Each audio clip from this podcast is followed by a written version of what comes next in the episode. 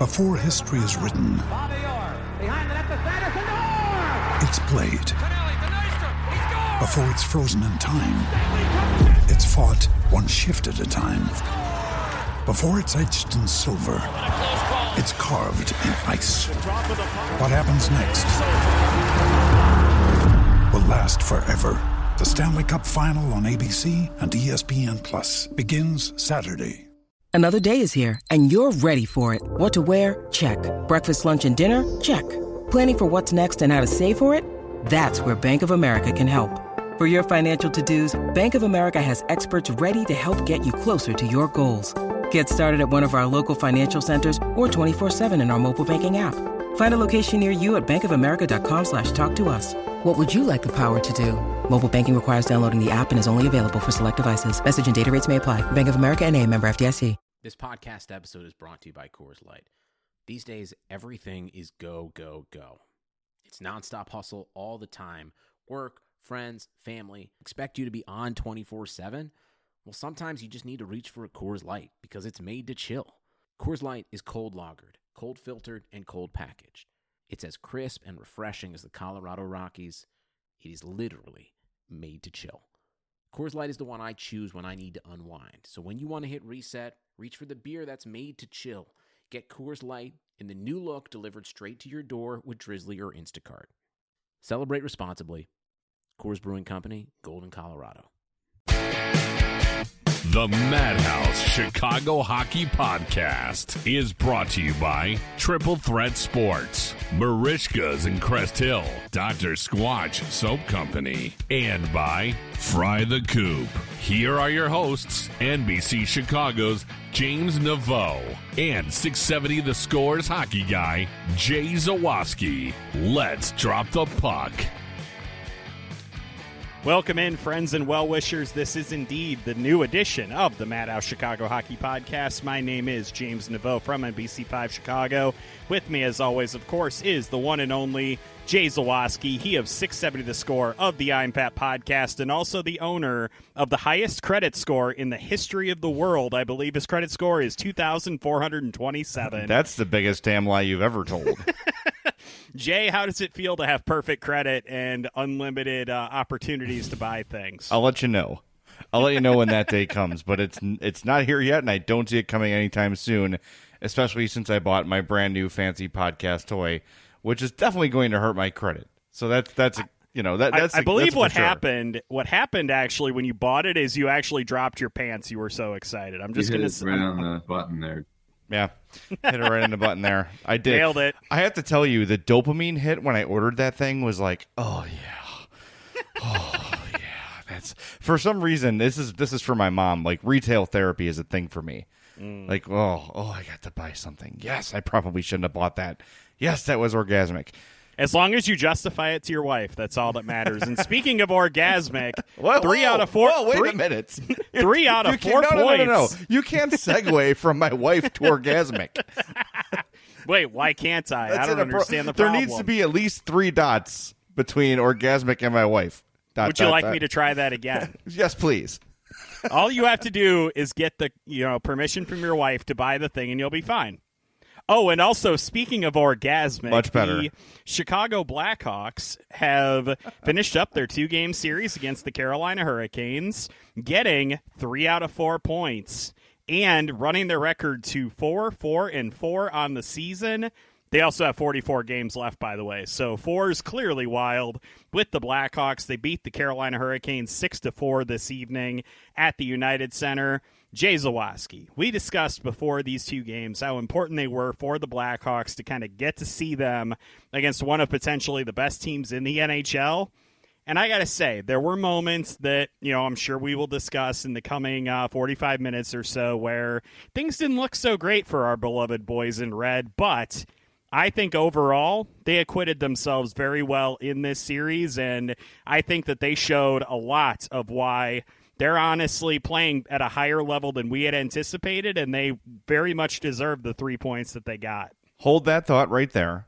Got to tell everybody how to get in touch with us. MadhousePod at gmail.com. We're on Twitter at MadhousePod. Instagram, Madhouse underscore pod. I promise you, The Instagrams are going to become a lot more active, so get on there. I actually came up with a cool like Canva template for our videos to promote each podcast, so there's going to be a lot more content on there. And on nights we don't do a full post game, me or James will jump on there and give a little wrap up video as well. So follow that Instagram, Madhouse underscore pod. Check out our merchandise shop, madhousepodmerch.com, powered by our friends at Triple Threat Sports. For all your team outfitting needs, call Chris 708 478 6090. Get some Madhouse Podcast merch at madhousepodmerch.com. For links to everything we do, madhousepod.com is your one stop shop. Okay, before we begin today's podcast, I want to put this out there for Hawks fans who are maybe spoiled, maybe they're just natural pessimists, whatever. If you're going to wait for a perfect Hawks game to enjoy this season, you might as well just sit out. This is not a perfect team. They're never going to play a perfect game. But if you can't be satisfied with taking three out of four points from Carolina, being incredibly competitive against one of the better teams in hockey that had just won five in a row and is just starting to get healthy, I can't help you. This is exciting. And yeah, there's going to be moments that make you cringe. No lead is going to feel safe, etc., etc. But damn it, man, the Hawks are balling out. They are giving everything they can, and they're hanging in there against some pretty good teams. And don't look at the metrics; they're going to make you throw up. It's going to happen. It's like it's just they're not close to these Stanley Cup caliber teams, but guess what? They're getting points from them, and that is something that I think if we were trying to predict how the season would go, none of us saw this happening. None of us saw us. None of us thought that they would be as far as they are right now, and I don't know. I I have nothing but positive feelings about this team right now. Uh, and the thing that I, I'm probably taking the most stock in is that a lot of the contributions that are being made right now are being made by some of the younger guys on this roster. You had uh, Nicholas Beaudin the other night, played 20 minutes in the game on Tuesday night, got his first career point tonight. You have obviously Philipp Kurashev, who's been bumped up to basically top line center on this team right now. You have Pius Suter, who's having an excellent start to the season, had a great screen on one of the goals tonight, and I believe he had an assist as well. You look up and down this lineup at some of the young guys, and they're just they're contributing all over the place. The energy level the young guys are bringing is off the charts. You know, every single time Brandon Hagel is on the ice, he's doing something good and was their best uh, Corsi player tonight, by the way. So you just you look up and down this roster and you look where the contributions are coming from. Yes, you are getting a ton of production out of Patrick Kane, who had four points tonight. Yes, you are getting a ton of production out of Alex DeBrincat, who has four points in his first two games back from the COVID list. But more importantly, you're getting a lot of jump from a lot of young players who are playing with a ton of confidence and are playing really good hockey. And I didn't even mention Kevin frickin' Lankinen in that entire lengthy answer that I just gave you in the discussion we're having. It's amazing how, with how much confidence these young guys are playing with right now. No, there's no doubt about it. And uh, Kevin Lankinen gave up, you know, four goals this game. Uh, I think that the the one that gave Carolina the the tie in the second period probably wants that one back. Kind of a bad rebound, kicked right out into the slot. But other than that, he was fine. He was good. Made a great post to post save in the second period. Uh, I'm just overall very, very pleased. And look, you look at the score sheet from tonight's game. It's Kane. It's DeBrincat. It's Janmark. It's a lot of the veteran guys got it done tonight. Patrick Kane with four points. When Patrick Kane plays pissed off, man, man, is he hard to stop. When he can score with one hand, you know he's in a good spot. But those flashes from those kids and Hagel blowing past Dougie Hamilton. I know Hamilton was at the end of a shift, yada, yada, yada, whatever. That's your fourth liner, a guy who wasn't even in the lineup on opening day, blowing by one of the premier defensemen in the NHL. There's just so many positives to talk about. Just big picture. Look, this game on its own was was great. The Hawks got outplayed pretty badly in the second and third periods, but came away with a win. But just overall, the way they're hanging in there with teams they really have no business hanging in with. You and I were sort of dreading looking ahead to Carolina and Dallas, okay? And you take three out of four from Carolina. You very easily could have taken four points, right? Mm-hmm. If the shootout goes another way. Now you've got the juggernaut up next in Dallas. And I don't know, man, bring it on. Now I'm more curious to see Wow. Okay. I was a little bit scared of Carolina. I'm a little more scared of Dallas, but Mm-hmm. so far so good against Carolina. Let's see what they have against the best of the best. I'm really curious to see how it's going to look. Okay, so we are going to get to the Dallas talk. I believe we'll probably do that in the second segment. There are a couple other headlines that are I'm going to want to hit on during that segment, but I think for right now, it's a really good time to kind of take stock of where the Blackhawks are based on what they showed us against Carolina. And yes, it's a two-game sample size. It's 128th of the season, whatever you want to call it. Let's get let's get down to brass tacks here. The Carolina Hurricanes came into this series having won four games in a row. They came into this series with, I believe, the fifth best penalty killing unit in the entire NHL. So right off the bat, that's going against something that has been and this sounds insane to say it based on what we've seen the last few years with this team, that goes right against one of the Blackhawks' big strengths this season, which is their power play. They have been so good on the man advantage, and it hasn't just been one guy or one unit, it's been all 10 guys who were iced during those plays. They've been fantastic, and then they came into this series going up against one of the league's best penalty kills all they did was score four goals in two games, Jay. That's all. Four out of seven. Ho hum. Not too not too shabby, right? The fact that the power play is functional and not only functional, but good to very Dangerous. good. Mm-hmm. And man, I think we have forgotten over the years the the impact Andrew Shaw can have on a power play. And Eddie Olczyk mentioned it during the broadcast. The importance of puck retrieval on a power play cannot be overstated. The fact that you have a guy willing to go in there into a corner and win a puck and take a puck and keep a play alive, it's not always just the willingness to do it. There is some skill involved to digging a puck off the boards and quickly getting it into a safe area or an accurate pass into the slot or whatever. That's where Andrew Shaw has has thrived as a Blackhawk and throughout his career. And his impact on the power play to me, I think going into the year, I was kind of like, eh, I don't want to see Andrew Shaw on the power play. But man, when you've got a team that's up against it talent wise most nights, if you've got a power play that can convert as often as the Hawks are, that's going to keep you in a ton of games. And we've talked about that for years. The way mm-hmm. you keep a below average team is to have an elite special team. For the Yeah. first time in I don't know how long, the Hawks have an elite power play.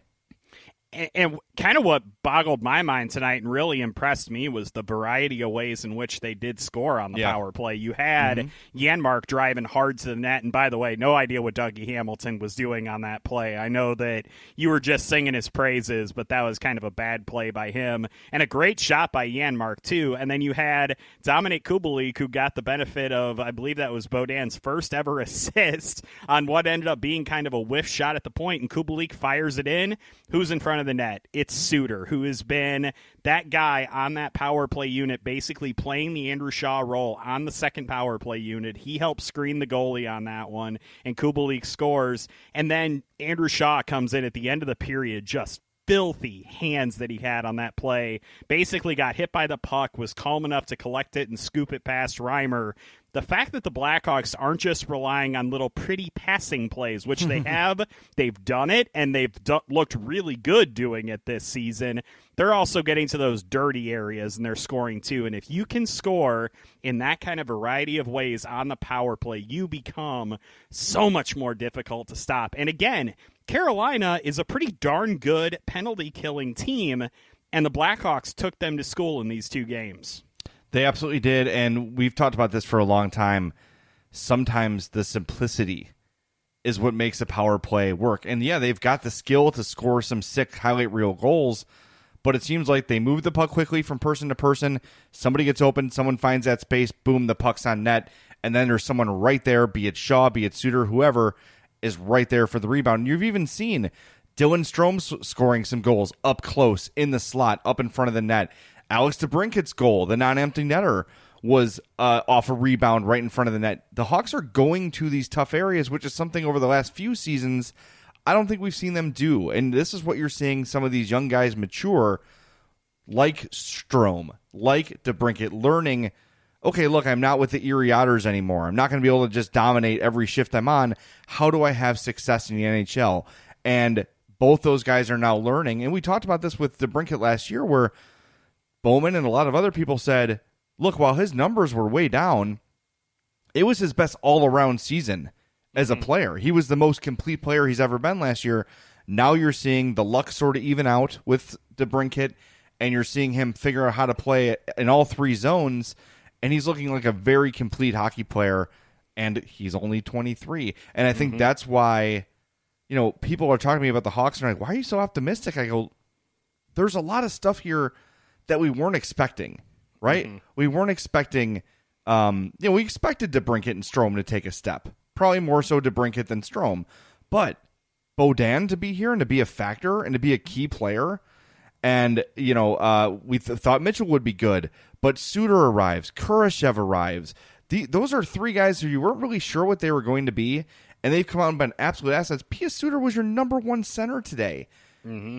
I mean, and he doesn't look out of place. He looks like, you know, it doesn't look like he's adjusting to the NHL game. He's here, he's contributing, and he's got the full trust of the coaching staff. And here's what I find myself thinking as I look back at the defense Adam Boqvist will be back soon. How do you sit Beaudin? You've got to sit in Nikita Zadorov. I'm sorry. Hmm. He's been terrible. Yeah. And we have plenty of time to get into some of the negatives tonight. We will. But how do you, if when Adam Boqvist comes back, how do you look at Nicholas Beaudin in the face and say, sorry, man? Four shot attempts, a hit, and three block shots for Nicholas Beaudin tonight. Yeah, and only played 11 minutes, which I thought was kind of interesting after playing more than 20 minutes in Tuesday night's game. I'm wondering if uh, Colliton was just hoping to not let him burn out too much by playing him too much right off the bat, or what exactly the uh, decision making process looked like. Well, I also want to see, in the same vein, what happened with Kurashev. Kurashev was an assist, uh, had an assist, but only played 656 today, only 13 shifts. So I don't know if there's some sort of injury for Kurashev or if it was some kind of benching, but uh, I don't know. That It's kind of weird. I, I guess you want to, when games are close, you want to do what you can to get those two points, but I don't know. Kurashev wasn't doing anything in my eyes to to lose ice time. No, and I mean you you saw him get bumped up to that top line center spot briefly. I mean, it's not like the Blackhawks really have a reason to be dissatisfied with his play, and I didn't really see anything on at least from my perspective that would have happened that would have caused him to get bumped down that list. By the way, before we get too far down the track here, I did want to uh potentially throw out my shoulder patting ourselves on the back and saying that Suter is basically what we kind of advertised that he might be because of the fact that he was so well seasoned and played so much in Europe. And he clearly has come over to the NHL with a lot of confidence, and it really hasn't taken him much time at all to kind of find his footing and to be an effective NHL player. And the fact that he does so many things well makes him a really versatile weapon. So I've I've obviously been banging the Suter drum since training camp basically. I've been on that bandwagon and I have been very impressed with his play. And to your point about Beaudin, I just I like you cannot see a scenario where you can legitimately argue that you can pull him off the ice right now. Like, yeah, there might be times where you decide that, you know, three out of four games, whatever, you're not sure about his conditioning, whether he's ready to play that much. My big question isn't just when Boqvist comes back, it's when and if Brent Seabrook ever comes back. Isn't he's like your seventh or eighth guy right now, right? Like I don't think there's any question about that. Yeah, and it doesn't seem like there's any sort of pending return. They're they're talking about it very vaguely, like, yeah, he's skating, but he's not really close.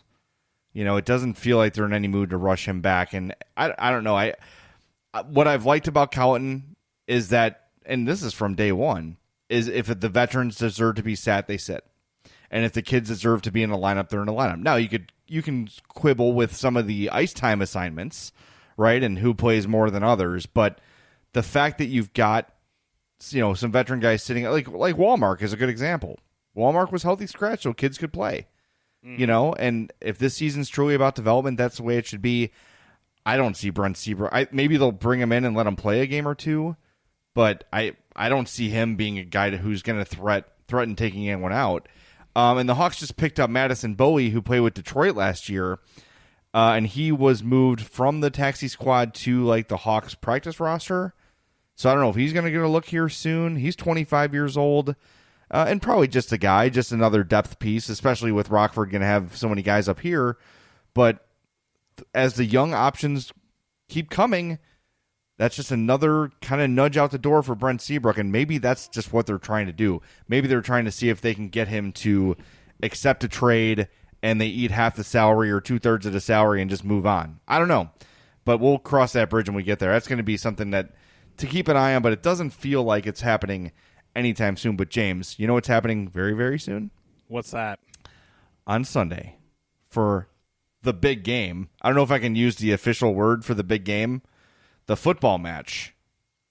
You know, you know what I'm talking about, right? Uh, who is it? Atletico Madrid and somebody? It is. Yes, it is. Uh, I placed a big catering order for Fry the Coop, and I cannot wait. I got my text message. Your order will be ready Sunday between 11 and 2. Like, yes, hell yes. I cannot Darn wait. right, it will be. I placed my order at Fry the Coop. You should too. Go to frythecoop.com. Get some of the best damn hot chicken you've ever had. Oaklawn, Elmhurst, Westtown, Prospect Heights, and coming in March to Tinley Park. Dude, I'm really considering just parking my car outside the uh, Tinley Park location until they open. But I'm going to have to make a little detour on Sunday to go to Oak Lawn and get my order. But uh, cannot wait. Got a bunch of friends who ordered on with us, so we're going to just split the order up three ways and deliver them around town. And it's going to be the best Super Bowl ever.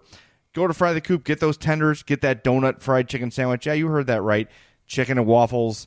Uh, but the money, the tenders. That's what you get the first time. Try the tenders, and here's the secret get that spicy honey butter. That takes Fry the Coop from a 10 to a 50 in taste. It's just absolutely amazing. FryTheCoop.com.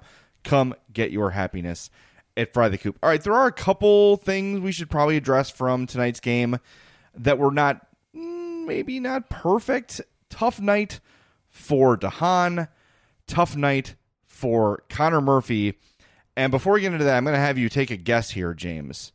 A Blackhawk had a Corsi percentage of 1667. Would you like to guess who it was? I'm going to guess that it was. You know what? I'm going to guess Patrick Kane. Why not? Mattias Janmark, Oh, jeez. who had two points in the game, four shot attempts for, 20 against with him on the ice. Yikes. I don't know. Like, doesn't it feel like something we should notice? You would think, yeah, like usually usually like a 35 40% Corsi guy, I can kind of see that going under the radar, but 16.7%, yeah, that's a little worse. By the way, Patrick Kane 31% tonight, second worst Corsi on the Blackhawks. So, it wasn't out of the realm of possibility when I guessed his name. So, stuff happens, I guess. No, it's a good guess most nights for Kane because we, as we say often, he's just not a possession driver. He's a one. He's a one and done chance generator, and you know very often they work because he's awesome and amazing and a Hall of Famer. But uh, man, I was just shocked, and I read um, I forget if it was Powers or Lazerus, but one of the guys in the Athletic wrote about how Janmark's just a terrible driver of possession, but you watch the game and he's very effective. My Yeah. dad, my dad's texted me tonight. Who's this Janmark guy? He's good. Like, yeah, he's he's, he's out there making plays all the time. Yeah, I I've been very I was very slow to warm to him, well, as slow as you can be in a 56 game season. I thought the first few games that he played, I wasn't overly impressed, but he's real he's really started to kind of put his foot on the gas lately, and he's been productive like we had mentioned some other guys who are, you know, being productive in a lot of different ways in a lot of different zones. Janmark seems like he's one of those guys. He always seems to be willing to mix it up in the neutral zone. He's shown really good hands around the net, as we saw in his goal tonight. He's a guy that I think I had mentioned this on the last podcast, but I think it bears repeating. If you add him to like one of those Stanley Cup playoff rosters in 2013 or 2015, what a third line weapon that dude would be. And right now, he's playing a really good brand of hockey, and I've been really impressed with him. And that that number is honestly really shocking to me. It's absolutely shocking. In every whatever category you want to look at in the fancy stats, he's at the bottom. It's very very strange. I don't know. I just got to keep my eye on that next game because I, I read that in Lazerus or or Scotty's piece, and I was like, "Is that right? Is he really getting killed in possession that often?" And uh, the, tonight's game evidence that. But if you look at the flow chart of this one, the game flow, I wouldn't advise it. Oh man, but it doesn't matter. The Hawks win the game six to four, and they're competitive and they're playing hard and they're playing, um, you know, evenly matched games with really really good teams. They outshot them 35-34. It's I, I just I can't help but be really really uh I guess maybe proud is a thing to say because none of us expected this. None of us saw this coming. The most optimistic Hawks fan in the world wasn't going to say, "Oh yeah, they're going to be they're going to they'll take two or three from Carolina and they're going to be competitive in every game they play." No. No one thought that. And you watch them play Tampa and we're like, "Okay. yeah, this is exactly what we thought it was going to be." But it hasn't been and it's been awesome and it's been really refreshing and a lot of fun. And like I said, if you're not having fun watching this Hawks team, then I don't I can't help you. You like they're not going to win a Stanley Cup this year. They're not going to win it every year. But the fact that they've made this progress this quickly means that their window is going to reopen much sooner than I think we thought it was. Mm-hmm. And and obviously there are a few caveats we can throw on that. There being 44 games left in the season, yada yada. I can also throw on the caveat that they're missing their two best centers. So right, you really want to get into the you know argument here. That's something I can easily throw back in your face. But I think you nailed the most impressive thing for me in terms of the Blackhawks so far this season they have been just flat out fun to watch. We were worried that some of these games were just going to be an absolute slog and we were going to really struggle to kind of watch these games and evaluate them and not be overly critical and all those things that we had concerned ourselves with outside of those first couple of Tampa games, to be completely honest with you, the Blackhawks have been fun to watch this season. And I think a big part of that has been the impact that the young guys have had at a very early age and very quickly in their NHL careers. And I have been really impressed with a lot of those youngsters and a lot of the new faces on this team. And I think that that's something that we can take heart in. And it's something that we can kind of keep an eye on moving forward. I did I wanted to talk about Nikita Zadorov since we're kind of getting into the more negative territory, I guess, of tonight's game. I thought he had a few nice plays tonight. I thought that Zadorov, there are still times where he definitely looks like he's fighting it, he's overthinking things, yep.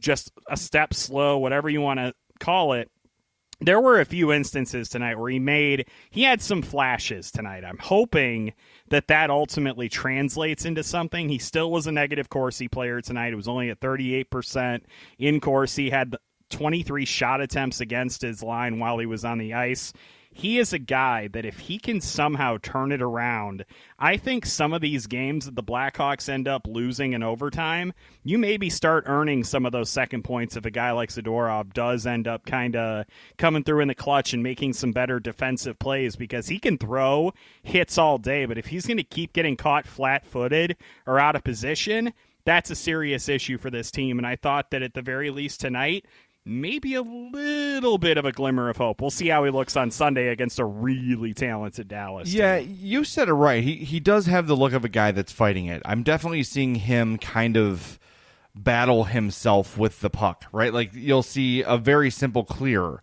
He'll have a he'll have sort of trouble advancing it out of the zone or whatever. I've seen a lot of moments like that from him lately and I feel like that could be the result of okay, I haven't been playing great and we talked about this with Adam Boqvist early in the year is the overthinking, the not not using your instincts to play hockey and you're thinking about everything you do, that makes you a step slow. That means the obvious becomes difficult. And there was a moment in the game where he was wide open on the right, on the right side. All he had to do was advance the puck out of the zone, and he sort of just like whiffed on a wide open pass. When you see guys doing that, that's telling you there's something between the ears that's causing difficulties. And I think that's what we're seeing with Zadorov. And look, when Boqvist does come back, maybe sitting him for a game just to slow him down and say, all right, like catch your breath, new team, new system. You're most of the year he's been paired with someone with single digit games under their belt, right? It's been mm-hmm. Beaudin or it's been Carlsson or whoever he's been paired with. It's guys who haven't played a lot. So he's got that sort of veteran responsibility there too. He's also trying to make a good impression on his new city on, in a contract year. So there's a lot of things to sort of consider here.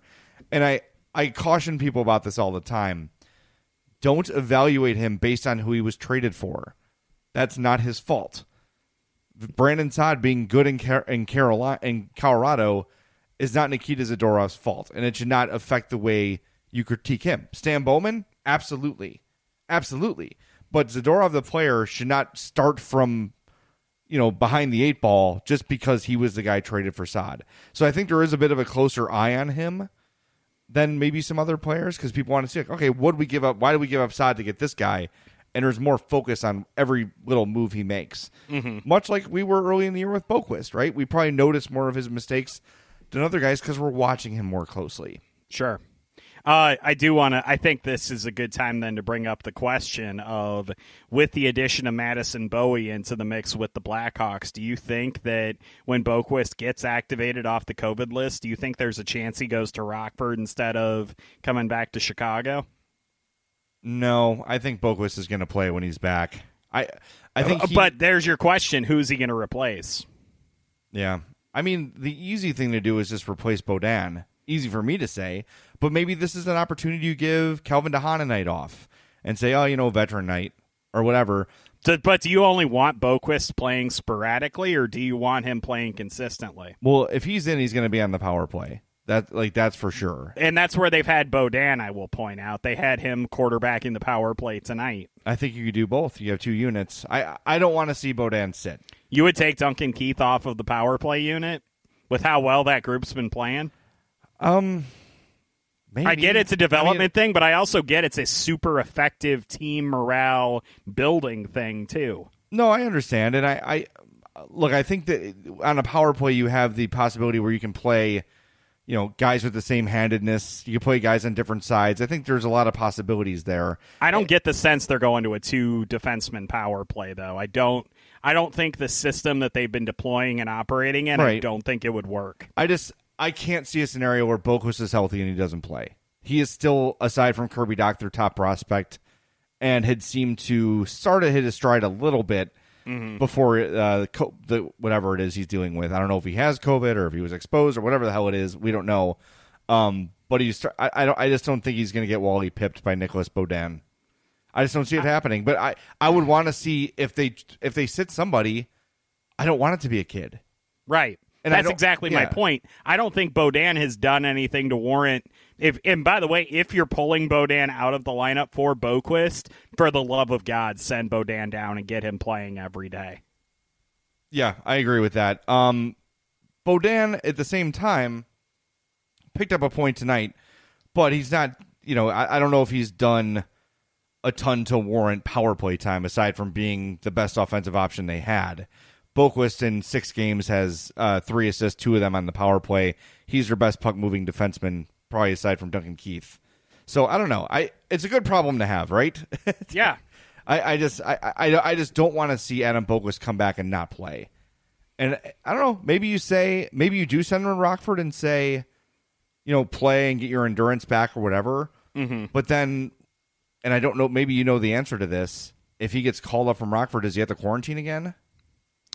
Uh, that's a great question. I don't know how the AHL call-ups are working this season. I Yeah. believe there is. I think there's a quarantine period and a couple of COVID tests you have to pass. I don't think it's a two-week thing or anything crazy like that, but I I would imagine there is some element of quarantine and passing tests if you do want to come back up. And I will also say to kind of put a little bit of a bow on this conversation, I will mention that I am not envious of the decision that has to be made here. And I also I don't think there's a wrong move to make here either. I think that this is one of those things where you're kind of damned if you do and damned if you don't. I think that they will they'll make a decision and we just kind of have to live with it because there's no to me there's no real compelling argument in either direction that would make the other option be wrong and bad. So, I'm just going to let them make it and whatever happens happens. Yeah, and we'll you know we'll react accordingly. They got two really tough games coming up here, and I know you don't want to mess with any sort of mojo or momentum or anything. Um, but It's I- all about development, man. That's Yeah. that's the that is the key word, and I just I think that you're you're just fine having Boqvist or Beaudin in the lineup from a development perspective. I just don't think that you can have one of those guys riding the bench here consistently. I would rather have them in Rockford playing more often than not. Well, that's the other thing is you know what's going on with Carlsson too, because that that that's a factor as well. So I don't know. They suddenly, you know, they've got a, a, and they had some depth on the blue line entering this year, but none of it was really. Eh, you're kind of not sure about it. But Carlsson's looked good. Beaudin's looked good. Um, Boqvist started looking good towards the end before he went on the COVID list. So, uh, like I said, these guys are sort of developing faster than expected. Mm-hmm. and maybe there's a trade coming. Who know? I I mean, at some point, they're going to have to make room for these guys, Yeah. right? Like, and you trade Calvin Hahn, you trade Connor Murphy. Those are those definitely make your team worse. But if you can get a prospect for one of those guys or a draft pick for one of those guys, a second round pick for one of those guys, I don't know if that's too high, too low. I don't know. I really don't know what the market value is for either of them. But if you can get a legit prospect for one of those two, maybe a forward, then you got to think about doing it. You Yeah. really do because look, I love Hagel, I love Highmore, uh, you know David. Can- like those that those fourth line guys have been great, but how many of them do you need, right? Mm-hmm. Like uh, at some point, Highmore and Hagel, and I think Ha- right now I like Hagel a lot more than Highmore. Yeah, I don't think there's a question there. it's nothing against Highmore either. I just think when I watch Hagel play, I'm like that guy's more effective. And now you've got Reese Johnson who's played well. Yep. and you've got this. I said they've got like the farm of fourth liners. Like No, up- that was me, you jerk. Yeah, whatever. We we all we're the same person. Everyone thinks we're brothers anyway. Uh, um, but it's you, you just are growing these fourth liners like they're growing on trees. Um, I don't know. It's, at some point, there's only so many spots on the roster, and you want these young guys to play. At some point, you got to make room for them. You, you're not going to trade Kane. You're not going to trade DeBrincat. You just brought in Soderberg. Like I, I just don't know. I don't know. Maybe they trade Soderberg soon, or sooner than you think. I don't know. It's a it's a good problem to have. I'm glad that this is what we're worried about right now, and not the Hawks. You know, having one win in their first 12 games or something like that. Oh, you mean like the Ottawa Senators? Yeah, but they got Oh, Matt sorry, Murray, sorry. They beat Montreal tonight, so Oh, those maybe I should shut up. Those Montreal uniforms. Okay, you know what? Oh. We we can talk about that coming out of the Hmm. break. I have a take on those Montreal uniforms, and as a fellow uniform connoisseur, I want to get your feedback on it. But I think we can wait till after the break to do that. All right, let's tell everybody about our friends at Dr. Squatch Natural Soap Company. I placed my order for the new wood barrel bourbon scented soap, and I just just look out my window all day. It's kind of sad. just waiting for the delivery guy to show up so I can try it and go take a shower right away. Dr. Squatch Day is one of my favorite days of the month. It, it really does bring me joy when I see that package arrive on my porch. And you will too. Go to drsquatch.com, check out their selection of handmade in USA soaps, the hair care kit, the tooth the toothpaste, the shampoo, the conditioner, the beard oil, the cologne. Uh, what am I forgetting? Deodorant, candles, anything you need to smell good, look good, feel good. Dr. Squatch has your back. Go to drsquatch.com. Check out the website, peruse the website. When you're ready to check out, enter that promo code MADHOUSE20. That'll save you 20% on your order and help the podcast at the same time, which we always appreciate. Really good month for us, by the way, with you guys using Dr. Squatch. So we greatly appreciate it. I know we got a lot of new Squatch users because I can see, I can look and see, like, wow, look at all the people that used our promo code. We greatly appreciate it. Uh, if you've not tried it, now's the time. Invest in yourself, invest in your health, invest in your skin and your hair. You're going to feel better. You're going to look better. You're going to smell better. That's a trifecta, my friend. DrSquatch.com, promo code MadHouse20. We'll be back with more on the Madhouse Chicago Hockey Podcast.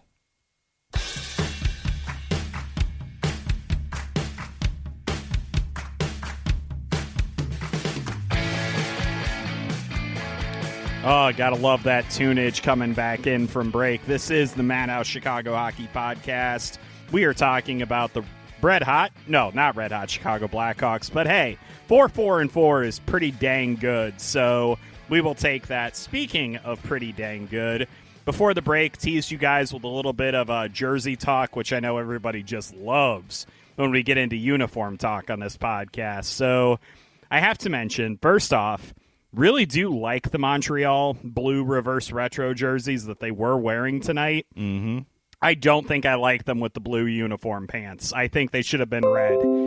Am I crazy? I feel like that's kind of an obvious thing that they missed, especially since the shades of blue are so, so different.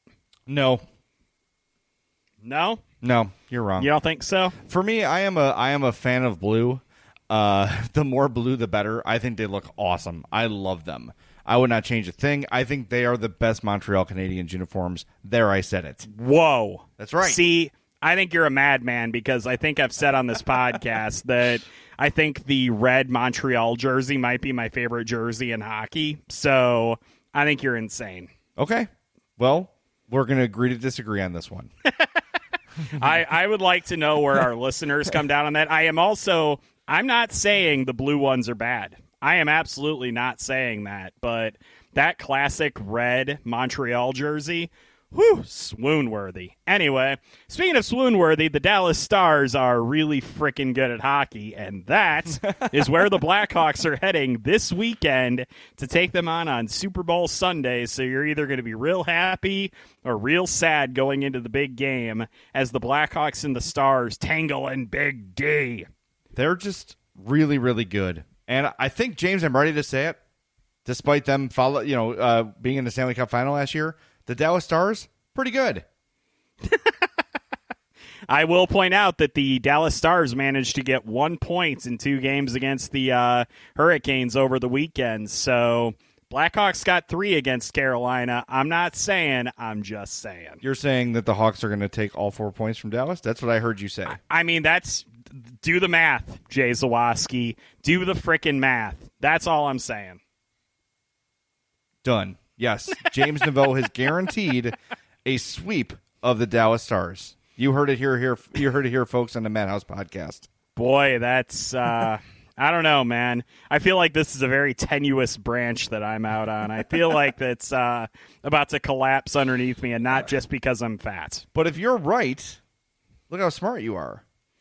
It's true. That's true. That's and that's something we could probably say for our all of our Cholula hot takes is that look how brilliant we are. Huh? Yeah, oh, we're definitely brilliant. That's that's You were supposed to play the sound, man. What's wrong with you? I'm trying to, but I forgot how. You got this precious new soundboard. You were so ex- you were so now this is me spitting fire, so that's perfect. We got a new one you were, too. You were We got Damn. that one, and we got this one. We'll let you decide which one you like the best for your Cholula. Oh, want to review them again? All right, here's option one. All right, option two. Option three. I got one more for you. Ready? Yeah. I'll let you So all of a sudden turning into a Columbus Blue Jackets podcast with the cannon going off there. It sounded like. All right, well, you I- you pick the one you want. You tell me. any I I still feel like the first one actually sounds like a Cholula hot take because it's flame sounding. So or fire sounding. Just yeah, I don't. I don't does fire fire make sound? Right? It has to. Anyway. We're getting off on the wrong track here. I think the thing we need to focus on is that the Blackhawks have another really stern test coming up against Dallas. And yes, I know Dallas has lost three of their last four games. They lost to Columbus this evening at Nationwide Arena. However, they are still a really darn good hockey team that really made the Nashville Predators look bad in the first week of the season when it went and beat Detroit very handily as they should. And they did score six goals against Columbus on Tuesday. So I'm just saying that the Dallas Stars are a pretty darn good hockey team, and the Blackhawks are in for another really stern test. And more importantly, have to note this the Stars get last line change. So any little matchup games that Jeremy Colliton's been playing will not be able to play them at American Airlines Arena this weekend. Yeah, Hawks, by the way, four one and one at home. So when he does get a chance to dictate those matchups, it works out pretty well. Um, by the way, you mentioned Nashville; they might just suck. I'm starting to wonder, man. There's mine. Nashville might suck. Well, you've already said that their hot chicken has been bested, so clearly this is not a good uh, a good night for Nashville. I will also say Nashville had a really nice comeback win against Florida tonight. Well, Dallas is. And James, remember we, we were talking about Joe Pavelski? There were some rumors a couple years ago that maybe he, maybe just maybe he would end up with the Hawks. And we had the thought of like, you know, he's one of those guys where he plays with the same team his whole life, then moves on somewhere else, and, and it's just not quite the same. Well, in Boy, how dumb we were. in eight games, Joe Pavelski has 14 points.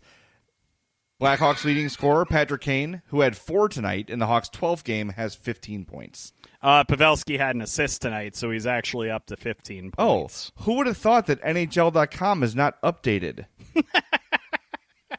Uh, Joe Pavelski this season has had three multi-point games, and all of them he had three or more points. He's had one game so far this season that he was held off the score sheet.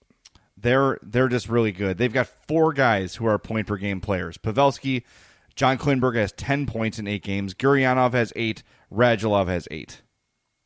we haven't mentioned Jamie man. yet, who is sixth on the team in scoring. Oh, that's all.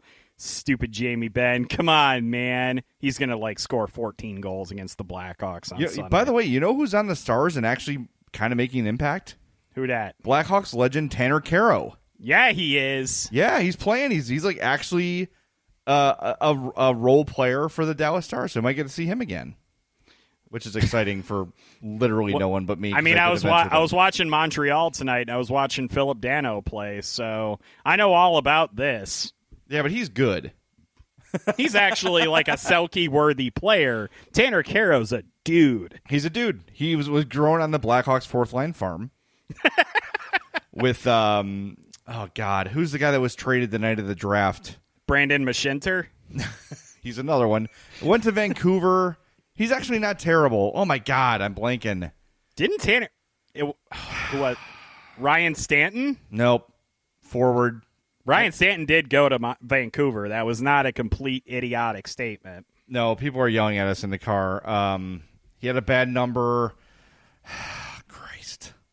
He got traded at the draft. When we had the draft, like he was supposed to be there to sign the draft in Chicago. He's like supposed to be there to sign autographs. And it's like he will not appear tonight as he's been traded. They traded Tanner Kero No. to Vancouver at the draft Nope. in 2018. Tyler Motte. Thank you. Okay, I'm just saying they did make a draft trade with Vancouver. Yes. Okay. Tyler Motte is who we were. Do you remember who they got for Tanner Kero, by the way? No. Michael Chaput. Chaput? Kaput? I don't even remember. Screw that guy. He doesn't matter or something. That's a correct take. Good job. All right, we're gonna. There- you should get a you should get a ding on there like for what I make a good point. Ding! Point for me. Oh, let's see. I gotta have something like that on here. I've got. uh Well, you know what? Maybe I don't. I've got a harp. That's kind of nice. Wow. That sounds that's like, nice, right? That's rep that's like when we have a revelation. Now you know what I have for you. You hit it What- right on the button there. There you go. Yeah, see, you cut off your name. That was really nice. Oh, he Good did. job. He did say it to me. Yeah, I I remember. All right, that's going to do it for this episode of the Madhouse Chicago Hockey Podcast. Before we let you go, got to tell you about our friends out there in Crest Hill at Merichka's 604 Theodore Street, family owned and operated since 1933. Go visit Joe Zadralovich and his family out there. Get yourself a poor boy, the steaks, the chops, the seafood. Lent is coming. That Icelandic cod is amazing. You're going to want to get that. You're going to want to try it. You're going to absolutely friggin' love it. Merichka's is the greatest. So go visit them. 604 Theodore Street. Check out their Facebook page, facebook.com slash Merichka's, or go to merichkas.com. That's M E R I C H K A S. They're closed only on Christmas, Easter, the 4th of July, and Thanksgiving. So go support our friends out there at Crest Hill at Merichka's. For my partner, James Neveau, my name is Jay Zawaski. This has been the Madhouse Chicago Hockey Podcast. The Madhouse Chicago Hockey Podcast was brought to you by Triple Threat Sports, Merichkas in Crest Hill, Dr. Squatch, and by Fry the Coop.